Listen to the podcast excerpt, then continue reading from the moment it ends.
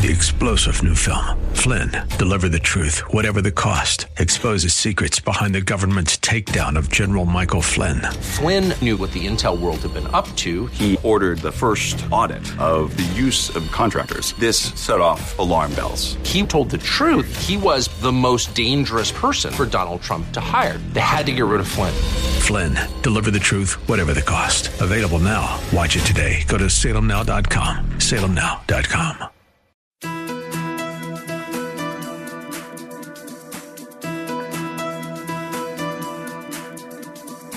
It's time to sit back, relax, and listen to Conversations with Joan. Conversations with Joan will inspire, motivate, and empower you. Live your best life now. Listen, learn, think, and decide. And now, here's your host, Joan Herman.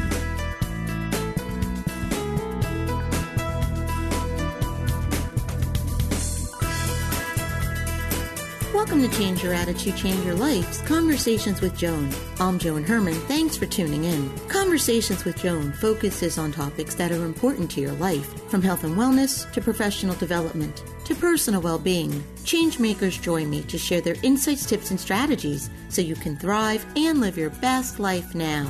Thank you for taking time for yourself, and thank you for letting us be a part of your life. Now, let's start talking. You might not be able to control the events in your life, but you can control your responses to the events. According to today's guests, Steve and Tracy Webster, what you think is what you become. They say the good news, or for some people the bad news, is that you have created the life you are currently living. Steve and Tracy are the authors of the book, The Law of Creation, The Science Behind Manifesting Your Desires. Welcome, Steve and Tracy. Thank you so much for joining us. Thanks, Joan. Lovely to be here. Hi, Joan. Great to be here. So, Tracy, let's begin with you. How did you and Steve get started doing this type of work? Well, um, it was many years ago. um, we were first introduced uh, to the law of um, attraction with the movie The Secret, and that's where it began. Um, however, it never took uh, root until recently, and the shift became when I started to understand the science behind how it all works. Before knowing the science, it was just all woo-woo and something that uh, you have to have faith in. Understanding the science gives you the tools to um, understand fully what is going on and how to do it and how to make it work. So, Steve, you say that we have created the life we want. Can you explain the science behind the law of creation? Absolutely. We're aware with the studies in quantum physics. I don't know if you've ever seen a movie called The Double Slit Experiment. I, I if your uh, listeners have not seen that movie, it's a YouTube clip. Just go into Google and, and Google The Double Slit Experiment. Basically what it says is you, we think of ourselves as flesh and blood and the world as physical, but it is anything but. And the field of quantum physics explains that there is so much that we don't understand. Essentially, there's a field there, and we affect that field by observing it, by measuring it. So what you see and how you act and how you interpret what you see, you affecting the quantum field. In that way, you're actually creating what you see. So if you can create what you see, you could, if, if you're not happy with your life, you can uncreate what you've seen and create something different, something that you desire. And the physics side is that, and I, I always hesitate here because uh, I think uh, when I listen to physics, I, I think, oh my goodness, that's that's really long and laborious, and I'm a visual person. I actually like to see it written down. But what happens is in the field, you've got all these electrons sitting, and you need a half an electron, a mega electron volt to shift the electron from a from a not moving state into a moving state. And that electricity comes from your heart and your mind. So for someone who's sitting home right now saying, are you kidding me? I created this. What do you say to that person? What you think is what you become. What's become things. Uh, the mystery of the quantum world is slowly being unraveled. And, uh, you know, the, the phenomena like the double slit experiment prove that they're not physical and that everything is, is quantum. Okay, so understanding the science behind it and, and how things work, let's now put this into something tangible that people can do to enact change. So, Tracy, you write about universal laws. What happens when a person understands the universal laws and puts them into practice? Um, so we've identified eighteen universal laws of creation, and the law of attraction is one of those, as is the law of, of gratitude. And anybody that's um, uh, learned anything about this field um, already has some understanding of both of those, the gratitude and, and attraction. Um, one of the um, uh, uh, big, two of the biggest laws that affect us is the, the law of reverse action and the law of association. At the end of the day, we people don't manage to create the, the, their desires because they have. We all have a homeostasis where where we uh, believe we should be, and it's all ba- based on our beliefs. And the beliefs are stored in our subconscious. So the law of reverse action dictates that any idea, vision, or concept that resides in your subconscious will manifest and will override any conscious idea, vision, or concept, if that is different to what is in the subconscious. And from the time we are in the womb and born, um, messages are being accepted and received by our subconscious and creating associations. And if we have a belief in there, in the subconscious, that we are not good enough to be um, a, a millionaire, we will always bring ourselves back to our, our, our homeostasis, that we, our beliefs within our subconscious. And the law of association Um, um, our perception of the world is affected by our experiences, or rather by our reaction to our experiences. And this programs our subconscious. In order to change our lives, we need to change our associations to our experiences and to create a new subconscious program. And you're able to do this and access your subconscious by using all the uh, universal laws of creation.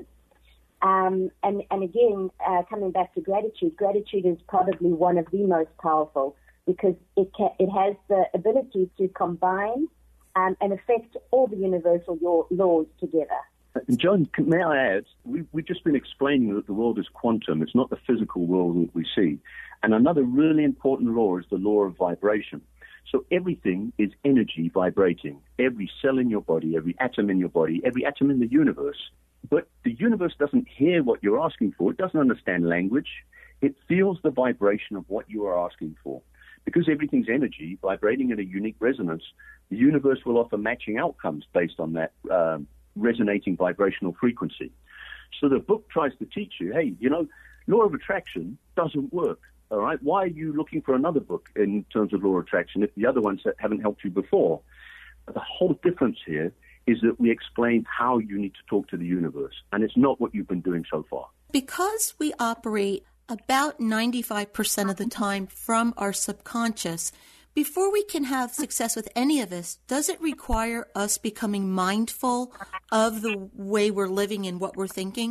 Uh, absolutely does. Um, only a piece of the book is, is about the law of attraction, because once you've explained the laws and how it works, the other part is how to improve yourself, how to reach optimism, how how to remove self-doubt, how to improve yourself completely, and virtually how to move from your conscious mind to your subconscious mind. So when we were born, you're born, basically you have your subconscious mind that drives everything in your body. And then you start to realize your conscious mind takes over. And the conscious mind is is the ego. And the more we go into ego, the more we get grown up, the more we receive uh, bad things in life, rejections, you name it, failures, the more we move into our conscious and we start defending ourselves. If we can move back to the subconscious, that's where the power is. That's where you're connected to your source. And that's the most amazing power that you have. So it really requires us to rewrite the programming, and we can do that by practicing these laws. one hundred percent. So you're human.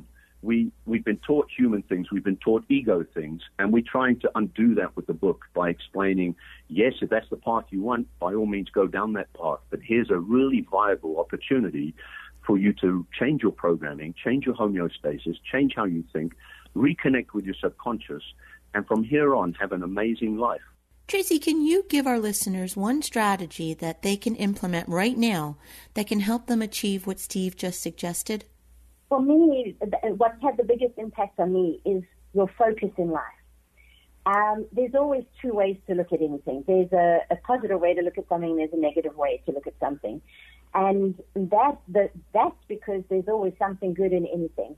Um, and if you can focus on the good of in anything, you can always find the gratitude, and you can always um, raise your vibrational level and therefore start attracting something better. So for me, it's always, what am I focusing on?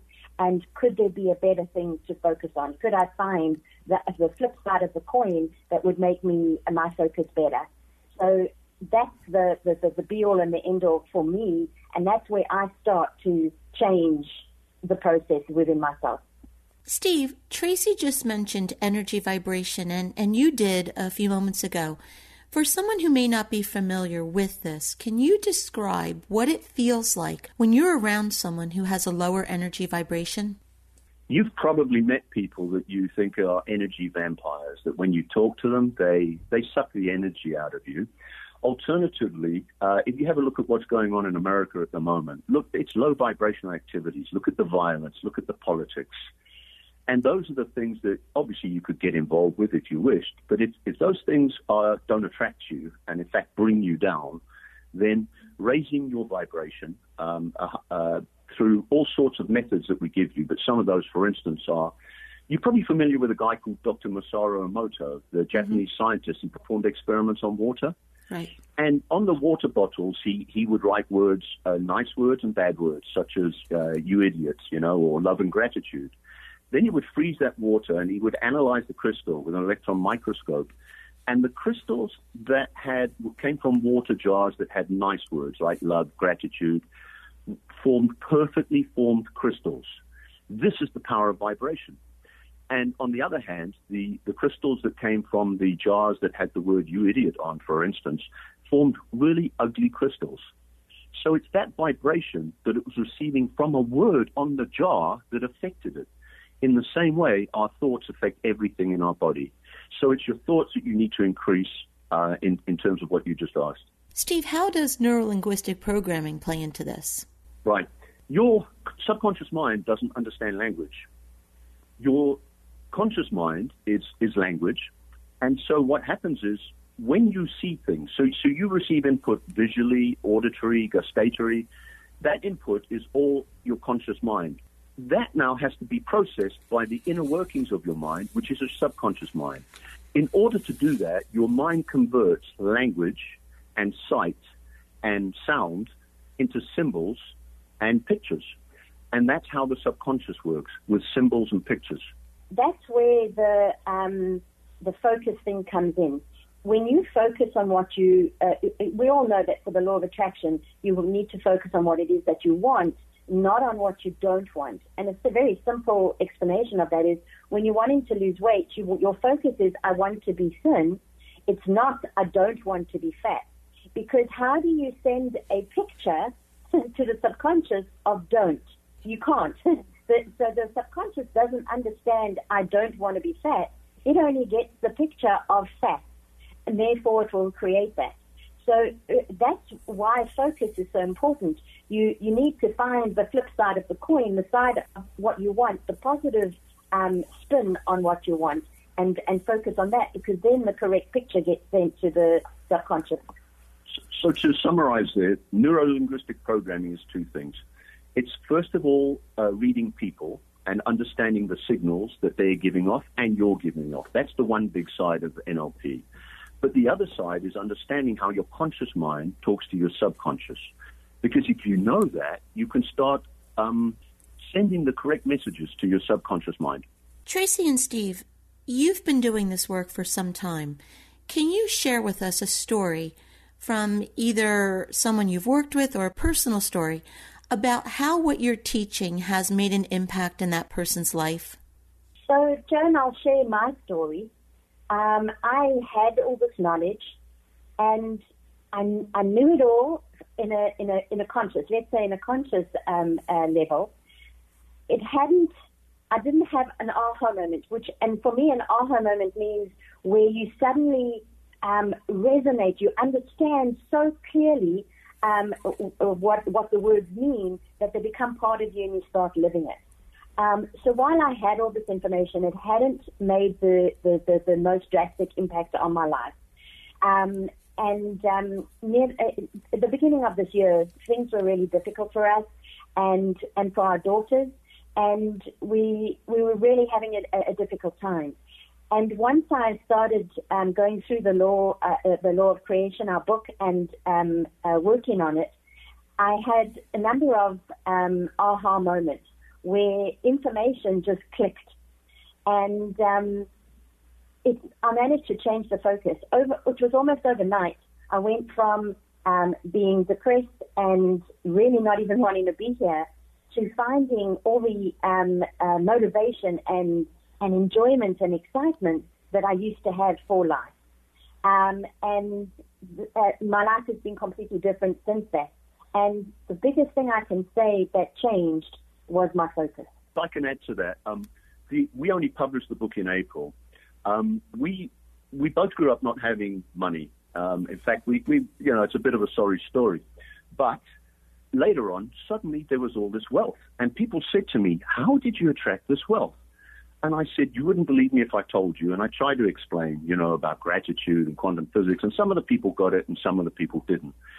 But then much, much, you have to keep on applying it, okay? It's not, you, you, you don't run the program once and then leave it alone.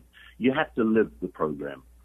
So for a while, we, we stopped practicing this and we, we got into a bad state. I wrote the frame of the book in, in uh, twenty seventeen. And then with Tracy being in such a bad way earlier this year, I dug out the draft and she read it and transformed herself. She also added pieces to the book that actually breathed life into the book, but that's another story. And Steve, I just want to focus on one point that you made. People tend to become impatient, and when they try a program and they don't see immediate results, they tend to say, okay, this didn't work, next.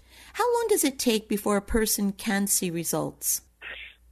There are many factors here, um, and they're covered by the laws. So let me give you one of those, for instance. It's the law of belief. It's how deeply you believe something will manifest. So we have a, a, a diagram, for instance, in the book that shows you the typical curve of manifestation. And it starts off with desire, and the universe starts creating what you've desired. And then what happens is you have uh, doubt.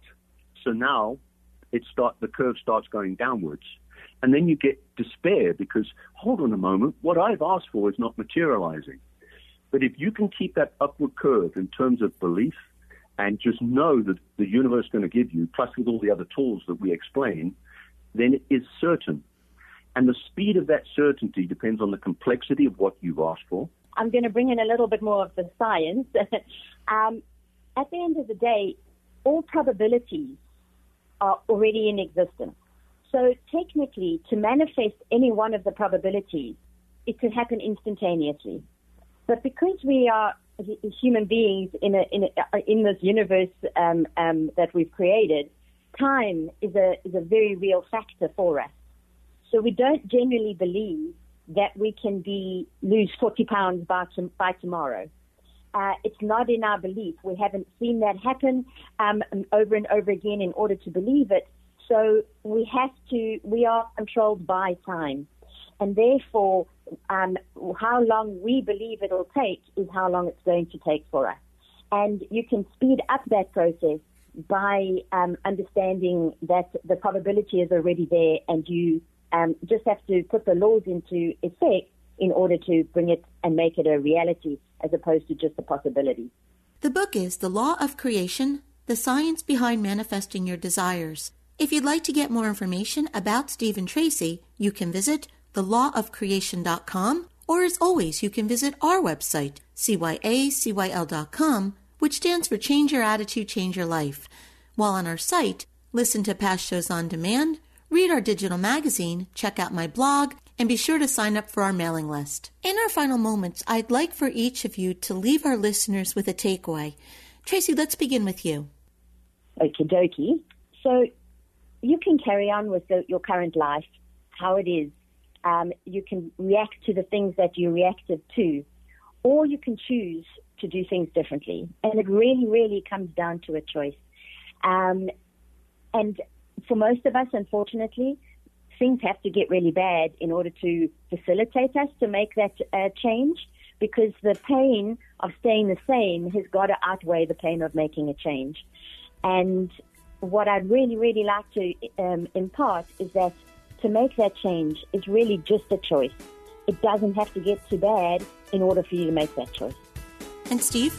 Um, for me, if you're happy with your life, you don't need to read the book. If you're not happy with your life, then what it's going to give you is an amazing bunch of tools to improve your life, to increase your vibration, uh, to start creating abundance, uh, change your circumstances, admit and absorb joy, establish purpose, anything and everything that you ever wanted. And as Tracy said, it's all out there. You just have to vibrate at that level. And we teach you how to vibrate at that level. Steve and Tracy, thank you so much for joining us. Thank you. Thanks for having us, Jen. This is Conversations with Joan. Stay with us. We'll be right back.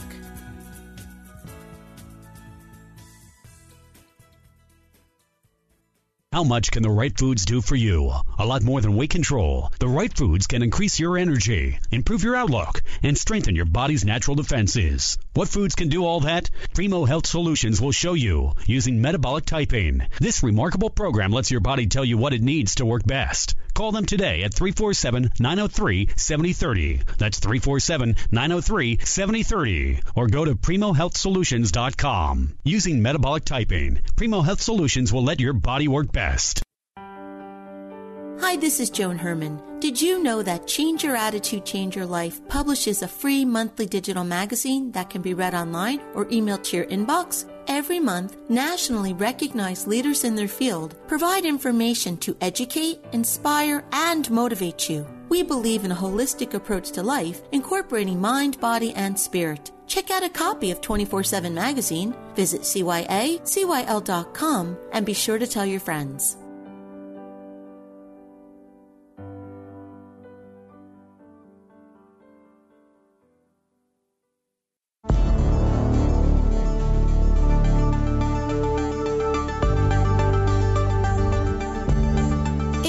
To your health. Joining me today is Doctor Catherine Birndorf, co-founder and medical director of the Motherhood Center, a treatment center in New York City for pregnant and new moms experiencing anxiety and depression. She specializes in treating women before, during, and after pregnancy, as well as at other times of transition in their lives. Doctor Birndorf is an associate professor of psychiatry at Cornell. She was a regular mental health columnist for Self Magazine and has appeared on numerous television programs, including the Today Show, Good Morning America, M S N B C, and C N N. Doctor Birndorf is co-author of the new book, What No One Tells You, A Guide to Your Emotions During Pregnancy and Motherhood. She's here today to discuss perinatal mood and anxiety disorders. Welcome, Doctor Birndorf. Thanks for joining us. Thanks for having me, Joan. So, Doctor, we experience so many hormone changes and emotions when we're pregnant and after giving birth.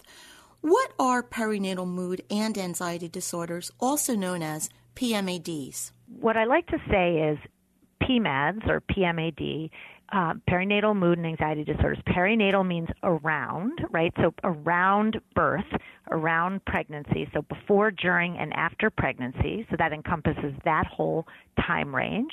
And mood and anxiety disorders is somewhat self-explanatory. Mood disorders are the depressive type disorders, and anxiety disorders are things like, you know, worry, generalized anxiety disorder, panic disorder, and it also includes things like O C D and P T S D. So there are many things included in this acronym, which I actually love because I, I often say P M A Ds are, are the new P P D, right? Postpartum depression used to be the only thing we had heard, and thankfully we people started to hear that term because when I started doing this work, no one even knew about that. So, but P M A Ds are the new P P D, and, and the reason why I think it's so great to have this phrase that sort of catches a lot of things is because postpartum depression had people thinking, oh, it has to be in the postpartum, and it's got to be depression. So if I feel anxious and I'm pregnant, I don't have it. So it was such a beautiful way. Uh, you know, nomenclature is always so hard, but it, and it's still not that easy, but at least it en- encompasses so much more that we don't get confused, as confused with, you know, depression or just postpartum. So it's much broader. Who gets these types of disorders and what causes them? Anyone can get them, believe it or not.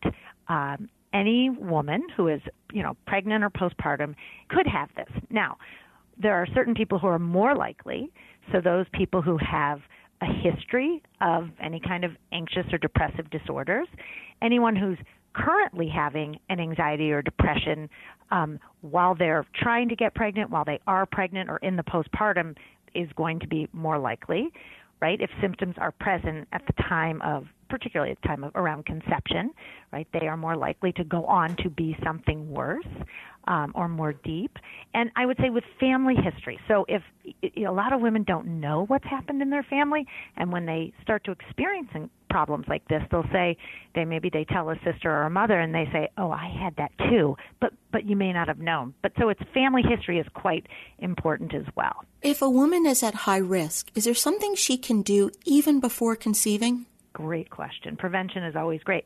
Now, you can't always prevent it, but again, if you are symptomatic and you haven't conceived, or if you have or otherwise, get help, right? The best thing you can do is to reach out and get and find help, because if you treat these illnesses or treat symptoms, you know, you tend to be able to get them sooner. You might be able to do talk therapy or different kinds of treatments that are non-pharmacologic.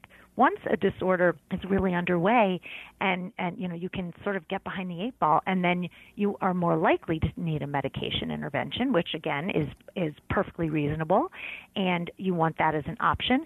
But getting things, identifying, knowing that this ran in the family. I often see women who will come in and say, I don't have anything going on, but I want to talk about it now. What are the signs and symptoms of it, so that if I start to see it, I'll know what to do? If a woman is diagnosed, what can she do about it then? What would the treatment be? Well, there are a variety of treatment options. So they range from, you know, like I said, non-pharmacologic interventions, and those are, you know, talk therapies. There are many different kinds, C B T, I P T, D B T. There are all these different acronyms that we use, but they are sort of short-term therapies that go after the issue and the symptoms at hand. And um, uh, then there are longer-term therapies, talk therapies, psychodynamic treatments, many different kinds of those. And there are also things like light therapy. And um, there are other, again, I keep differentiating these from non-pharmacologic interventions.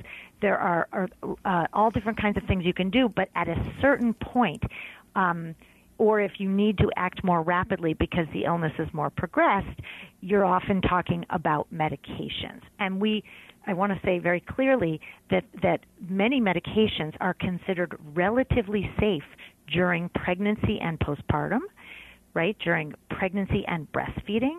So when, if and when we need to go that route, which is a lot of what I do as a psychiatrist, is, is assessing the need for a medication or not, we have a lot to choose from. And that's a very interesting consultation with a woman and her partner often in thinking about how bad are the symptoms versus, you know, what are the potential risks of medication? Because you have a risk no matter what when you're thinking about medications and you have a history of illness.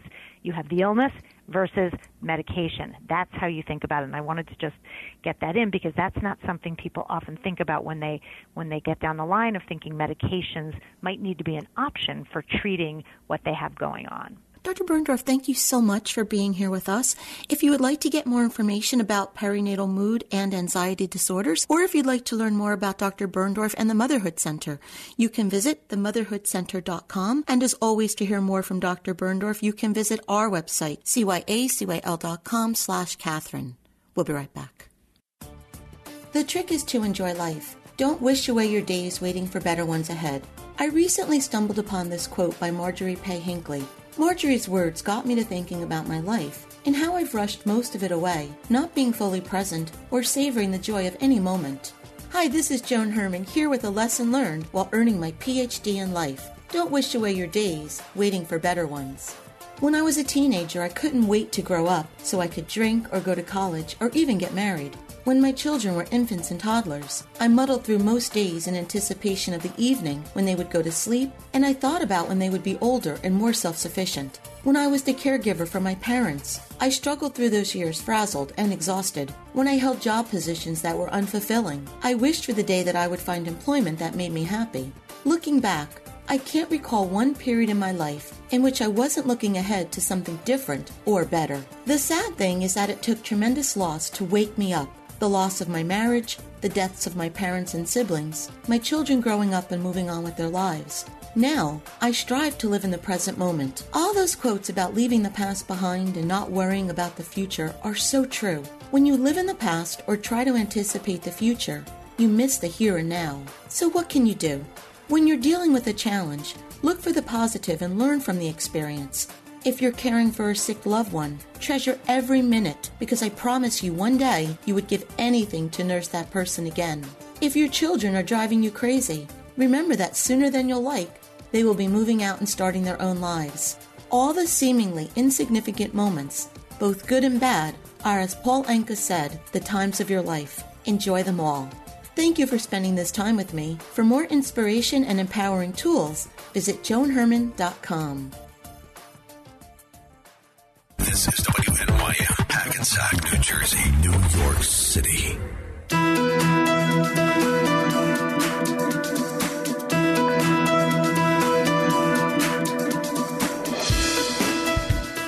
Welcome back to Conversations with Joan. I'm Joan Herman. Thanks for staying with us. Is there something wrong with your friendship, but you can't figure out what? Are you left wondering if everything is in your head?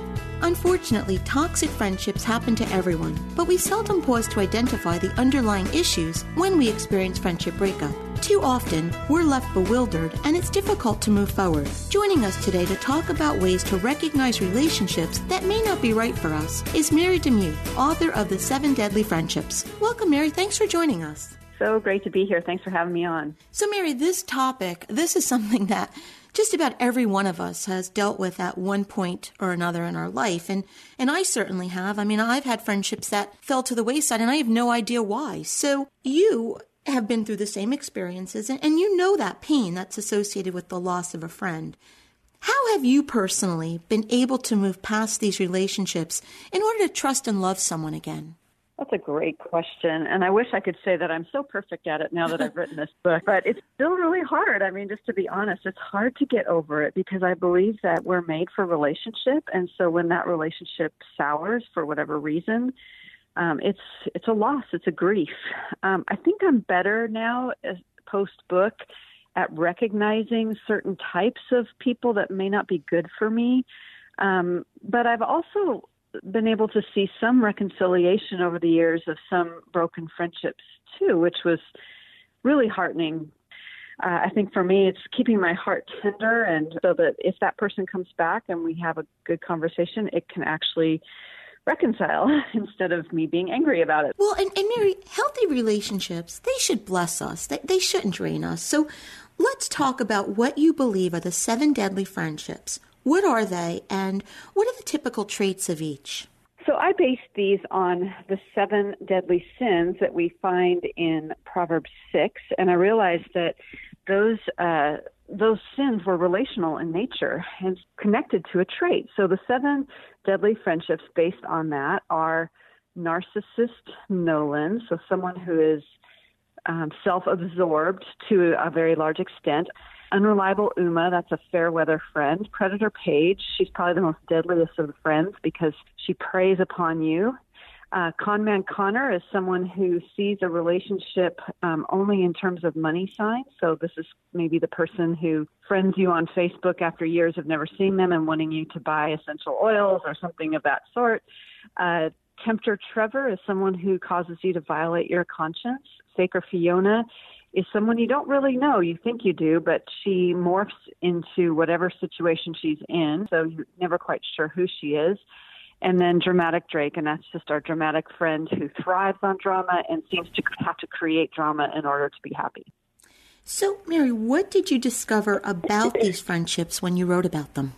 Well, I I discovered that, um, first of all, that I'd had all seven, so that was kind of a bummer to find out.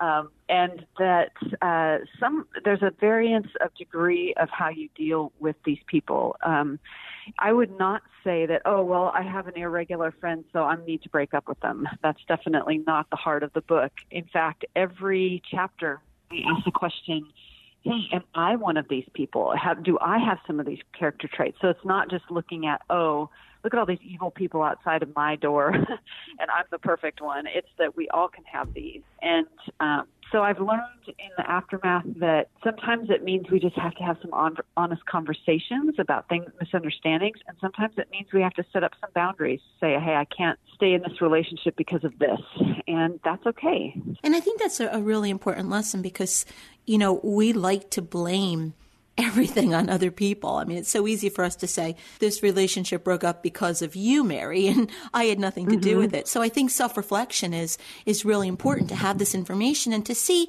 whether or not we see ourselves in any of these characteristics. Because, you know, you have to be a good friend to have a good friend. Exactly. And I think I finished up the book, and as I've been listening to people's stories um, and the aftermath of all of it, I'm learning that make choices every day to be the kind of friend we want to have. You know, as, as the words were leaving my lips when I said you have to be a good friend to have a good friend, yes, that's truthful, but there are situations where you are a really good friend and, and you've done everything that you could possibly do, and still the friendship fails. So what did you learn about those situations? Well, I'm um, one of those hanger-oner friends. Mm-hmm. I, Me too. Uh, will, I will stay with you till death. Um, and so it's been hard. Usually it's someone else breaking up with me because I'm going to cling forever to that relationship.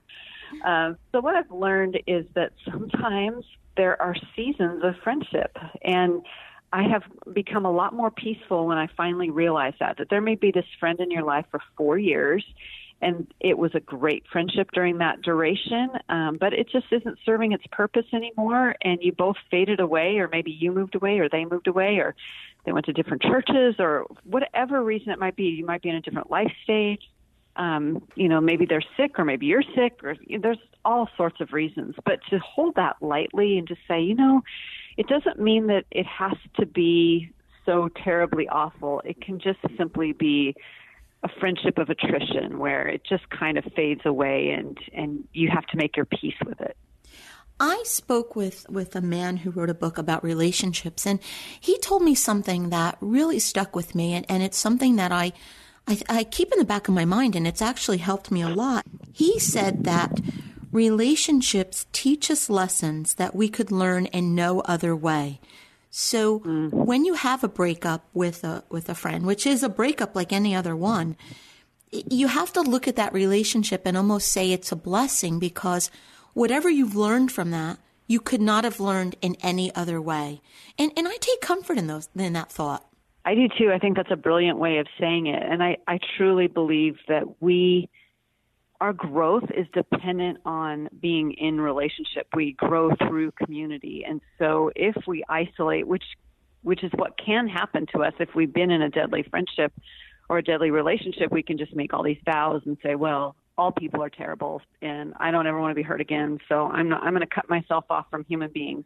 And that works in the short term. You won't be hurt, mm-hmm. but you won't grow either, because we grow through community and through relationship. When we're in these relationships and we're repeating these types of mistakes and we're attracting the same type of people, I know for myself, I often look at the person in the way I want the relationship to be, and not necessarily in the way it actually is. For example, before I got divorced, I remembered my husband, how he was or how I thought he was, and not how he mm-hmm. really was. So how do you believe we can tell when it's time to walk away from a relationship, when there's nothing else that you can really do except distance yourself? Right. And those um, in the book tend to be the narcissist Nolans and the predator pages, because mm-hmm. they be the hardest, more abusive type relationships. And one of the things I would say is we must look at actions and not be persuaded by words, because people who are off in that way often are very good at convincing us with their words that they'll do better, or we're crazy, we didn't see it that way. So we have to look at what are they actually doing, um, and as we and, and as objectively as possible. And in terms of separating from them, um, it's okay to separate from people who are um, damaging to us, because we too are allowed protection. Mary, what about, um, we're talking about friendships and relationships, but what about when the the deadly person is part of your family and it's very difficult to disconnect? How can we self-protect? Well, there's some great books out there, Changes That Heal by Cloud and Townsend and Boundaries, and those have been really helpful to me in creating healthy boundaries around myself, even to people in my own family. And to be honest, I really feared it. Um, I thought it was being mean. And So it took me a long time to finally enact some boundaries that were for my health and really for the greatness of the relationship, because I realized that if I continued to engage in that relationship on a heart level, I was going to be destroyed, and um, I there would be no hope for reconciliation because my heart would be so damaged. And so actually creating a boundary is a positive thing, because you're saying, I love you enough to heal so that perhaps there could be reconciliation in the future. But I also love you enough to want you to be your best self, and you damaging me is not your best self, so I'm going to separate. And so we can create those kind of boundaries even with our family. And, and I can honestly say that in one of my difficult relationships where I enacted very severe boundaries for several years, um, that relationship has come back to me. And Um, I don't think that always happens, and it's not a promise, but um, those boundaries did not ultimately harm the relationship. In fact, it allowed for a pathway to reconciliation. We now know that there are relationships that don't necessarily serve us well. How can we discover the type of toxic relationship that we might be in? Well, um, folks can go to seven deadly friendships dot com and they can take a quiz that will help them determine what type of person they're dealing with. And as I said earlier in the broadcast, um, the ones that we tend to want to walk away from are the predators and the narcissists, but it's also really good intel to find out, oh, wow, that person is really dramatic. Maybe that will help me to, in knowing that and how to love them and how to work through our issues together. Mary, thank you so much for being here. It's not always easy to have and be a friend, but it is truly a rewarding experience. So thank you for sharing. My pleasure. Thanks so much. This is Conversations with Joan. Stay with us. We'll be right back.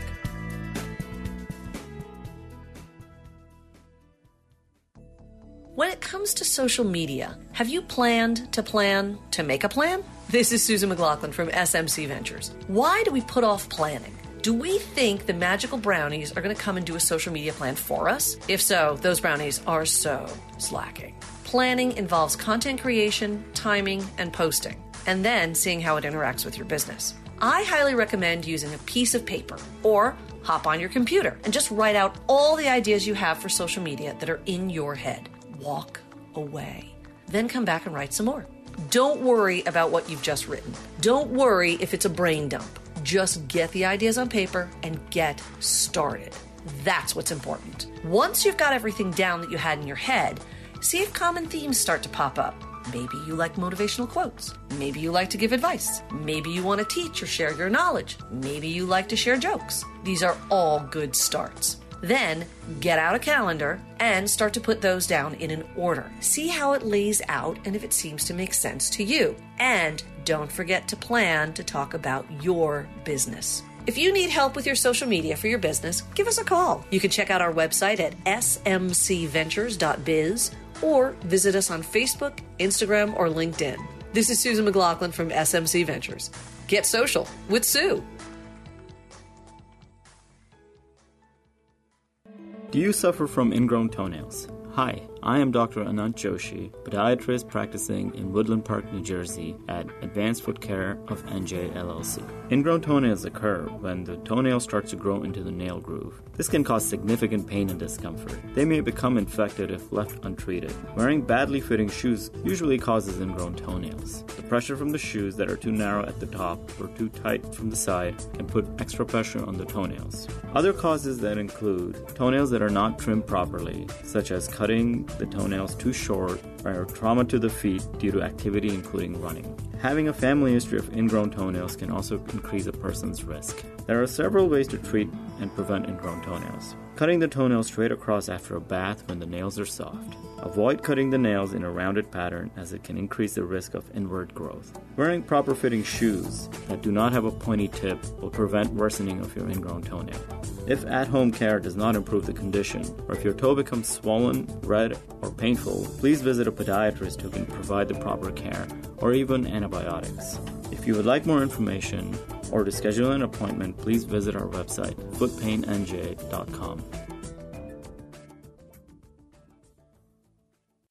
You have probably heard the words life coach before, but have you ever wondered what a life coach actually does? Hi, I'm Jessica L. Conrad. I'm a certified life coach and a member of the I C F New Jersey. I help women at a crossroads in life find clarity and direction. I also work with women who are dealing with infertility and reproductive disorders. Here's a list of some of the things a life coach can help you with. Identifies what we want, provides the tools and resources to help plan for the future, acts as a guide to fulfill goals and dreams, helps us powerfully reflect on what we learn about ourselves, restores a sense of control in what feels like an uncontrollable world, helps create and continue a positive cycle as we move into new ways of being and bringing on new results in our lives. To learn more or to book a free call, please visit my website at jessica l conrad dot com or please follow me on Facebook at Jessica L. Conrad Life Coach.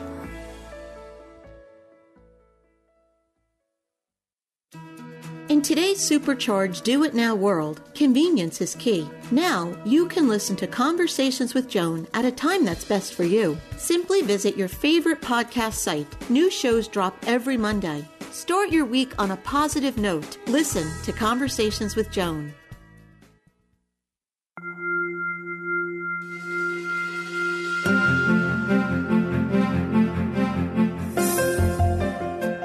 We all want to live a happy, productive life, but sometimes we just need a little help. Our Coach on Call experts provide strategies to help you live your best life now. Joining us today to talk about healthcare decisions and your wishes is Lori Gardner, a registered nurse, patient advocate, and board-certified health and wellness coach. Lori assists people with all aspects of their healthcare. Welcome, Lori. Thanks for joining us. Well, thanks for having me, Joan. So, Lori, why is it so important to let people know about your medical wishes? Well, Joan, without making your end-of-life wishes known to a loved one, a partner, a friend, you could be in a situation where critical life support decisions need to be made, and there isn't anyone that knows how to make them. As a result, it puts extreme pressure on your next of kin or family to try and make these difficult decisions. But by doing this advanced care planning, you kind of ma- maintain control of your wishes, or at least identify them, gain some peace of mind, and ensure that your wishes are honored. I actually have seen patients on ventilators with no quality of life and no chance of recovery for longer than seemed necessary because their wishes were not known. There's so many tools that people can use really to make their wishes known, but it's sometimes hard to have that conversation, you know, with a loved one. And there's this uh, excellent uh, website called uh, the conversation project dot org. They actually help family members set up the environment, set up the words to use on how to have that difficult conversation. Some people find it very difficult. There's also a website I highly recommend and we utilize a lot called Aging with Dignity. And on that website, aging with dignity dot org, they have a booklet called Five Wishes. It's beautiful. You can actually go through that and, and follow the prompts and fill out a booklet that defines your wishes. Give it to your loved one. It's pretty um, straightforward, but I always say to people, it's not a subject we all like to address, right? I don't want to talk about my death and end-of-life wishes, but I always say you do it now and you have a little more freedom. You don't have to worry about it. Lori, what documents should every person have, and can you briefly explain each? Absolutely, Joan. The first one I would talk about is the Advance Directive, also known as the Living Will. This is where you can be very specific about what your end-of-life wishes are, and you can use that Five Wishes uh, product I just mentioned to do that. Then there's the Healthcare Power of Attorney, Healthcare Proxy. This is a person you choose to discuss your end-of-life wishes with and your chosen quality of life in circumstances that are at end of life. This person makes the medical decisions for you when you can't. Take some time and counsel choosing this person. It's not always a family member. It should be someone you think has the strength and integrity to follow through with your wishes. There's also the durable power of attorney. This is a person that is designated to act on your behalf regarding financial matters if you become incapacitated. There is a difference between a general P O A, power of attorney, and a durable power of attorney, and that is the general one is effective until somebody is incapacitated, while the durable power of attorney continues to death. Very important distinction. Uh, PULSE stands for the um, Physician's Order for Life-Sustaining Treatment, also a very important uh, document as you get older. This is frequently placed on somebody's refrigerator. Um, it's done in, in coordination and collaboration with your physician, and they write up what your end-of-life um, wishes are and orders, and they put it in place. The physician signs it. It's usually kept on your refrigerator because it allows an E M T, in, in the event of an emergency, that they come into the house and nobody's there. If they don't see that pulse form, they have to do all resuscitative measures. If that pulse form is there and it says no heroics or do not resuscitate, then they will comply with that. That leads right into D N R, D N I orders. D N Rs do not resuscitate, resuscitate, excuse me, which means no C P R, cardiac drugs, or placement of a breathing tube, otherwise called intubation. The D N I is do not intubate. C P R and cardiac drugs can be used, they just can't intubate. And then the last one I'll mention is organ donor designation. This is something that some people like to do ahead of time and uh, either decide yes or no that they would donate the organ. organ. Lori, you've been doing this work for some time. How can people make the right decision when their loved ones didn't share their wishes? Yeah, we have uh, experienced this situation oftentimes across the years, Joan. And I would advise that people go back to the families or whoever it is they trust and have this conversation about how they envision their quality of life, the types of care they want, and end of life. As hard as that is, it's important to do. And if you have to be one uh, raising the question with your family, then you just do it. It's just being proactive. And you do that as you also decide on who your healthcare proxy is.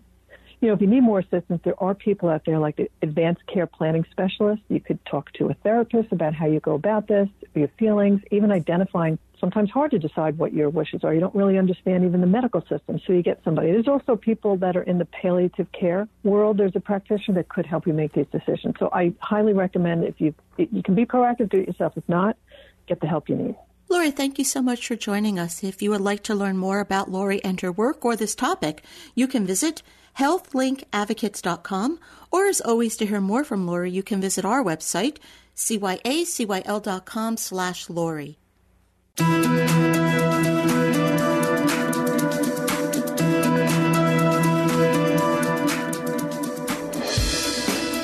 you for joining us. I hope you found the show informative. At Change Your Attitude, Change Your Life, we believe that knowledge is power. Take what you've learned, apply it, and live your best life now. Remember that the information provided is the opinion of our guest and should never replace the advice of a professional who knows your personal situation. If you'd like more information, visit our website, C Y A C Y L dot com. That stands for Change Your Attitude, Change Your Life. While on our site, listen to past shows on demand, read the digital magazine, sign up for our mailing list, and be sure to follow the show on social media. Until next time, this is Joan Herman. Thanks for tuning in.